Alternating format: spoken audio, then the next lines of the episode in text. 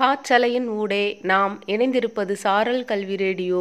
உங்களுடன் இணைந்திருக்கும் நான் தமிழ்ச்செல்வி ஆசிரியர் ஊராட்சி ஒன்று நடுநிலைப்பள்ளி ஒசூர் தமிழ் கிருஷ்ணகிரி மாவட்டம்.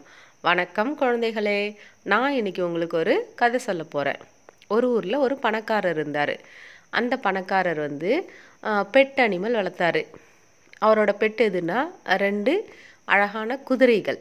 அது வந்து உயர்தர குதிரைகள். ரெண்டு குதிரையுமே பார்க்கறதுக்கு ஒரே மாதிரி அழகாக இருக்கும். ஆனால் ஒரு குதிரை வந்து ஒரு சாம்பல் நிறத்துலையும் இன்னொரு குதிரை வந்து கொஞ்சம் பழுப்பு நிறம் கலந்து கலந்தும் இருக்கும். இதை தவிர ரெண்டுக்கும் பெரிய வித்தியாசம்லாம் எதுவும் கிடையாது. ரொம்ப அழகாக வனப்பாக இருந்தது ரெண்டு குதிரையும் பார்க்கறதுக்கு. இந்த குதிரையை வளர்க்குறவர் வந்து தன்னோட அந்த பெட் அனிமல்ஸ்க்கு வந்து பந்தயம் வைப்பார். ரேஸ் விடுவார்.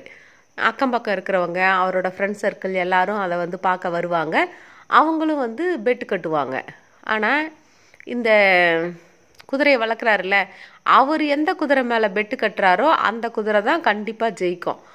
ம- அந்த மற்றவங்கெல்லாம் கட்டுவாங்கல்ல அவங்களுக்கெல்லாம் வந்து பாசிபிலிட்டிஸ் வந்து சில சமயம் ஜெயிக்கும் ஜெயிக்காது அப்படி இருக்கும். ஆனால் இவர் மட்டும் எப்போ பெட்டு கட்டினாலும் அந்த குதிரை வந்து ஜெயிக்கும். அதனால் இதை கவனித்த அவரோட க்ளோஸ் ஃப்ரெண்டு வந்து ஒரு நாள் எனக்கு மட்டும் அந்த ரகசியத்தை சொல்ல அது எப்படி? நாங்கள்லாம் பெட்டு கட்டினாக்கா நடக்க மாட்டேங்குது. நீ பெட்டு கட்டுற குதிரை மட்டும் எப்படி ஜெயிக்குது? என்கிட்ட மட்டும் உண்மையை சொல்ல அப்படின்னு சொல்லி கேட்டார். இப்போ அவர் சொன்னார் அது ஒன்றும் கஷ்டம் இல்லை. ரொம்ப சிம்பிள் நான் வந்து எந்த குதிரை ஜெயிக்கணும்னு நினைக்கிறேனோ அந்த குதிரைக்கு தான் முத நாள் சாப்பாடு போடுவேன். அந்த குதிரை தான் அடுத்த நாள் ஜெயிக்கும். அப்படின்னு சொல்லி சொன்னார். இதே மாதிரி தான் குழந்தைகளே நம்மளோட மனசுலையும் நன்மை தீமை அப்படின்னு ரெண்டு விஷயம் இருக்குது. நாம் எந்த விஷயத்துக்கு வந்து தீனி போட்டு வளர்க்குறோமோ அந்த விஷயத்தால் நாம் அறியப்படுவோம். இதை வந்து திருவள்ளுவர் வந்து பல ஆயிரம் வருஷத்துக்கு முன்னாடி என்ன சொல்லியிருக்காருன்னா நன்மையும் தீமையும் நாடி நலம் புரிந்த தன்மையான் ஆளப்படும் அப்படின்னு சொல்லியிருக்காரு. அதாவது எல்லாருக்குள்ளேயும் நல்லதும் கெட்டதும் இருக்குது.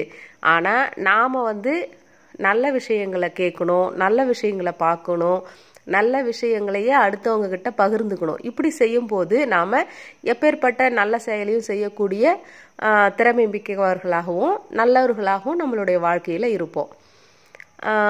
இந்த கதையை கேட்டுக்கொண்டிருக்கிற சின்ன குழந்தைகளே நீங்களும் எப்போவுமே வந்து எந்த ஒரு செயலை செஞ்சாலும் அதில் உள்ள பாசிட்டிவ் நெகட்டிவ் ரெண்டுத்தையும் பார்த்துட்டு எது நல்லதோ அதையே செலக்ட் பண்ணணும் அப்படின்னு சொல்லி வாழ்த்துக்களுடன் ஓசூரிலிருந்து தமிழ்ச்செல்வி.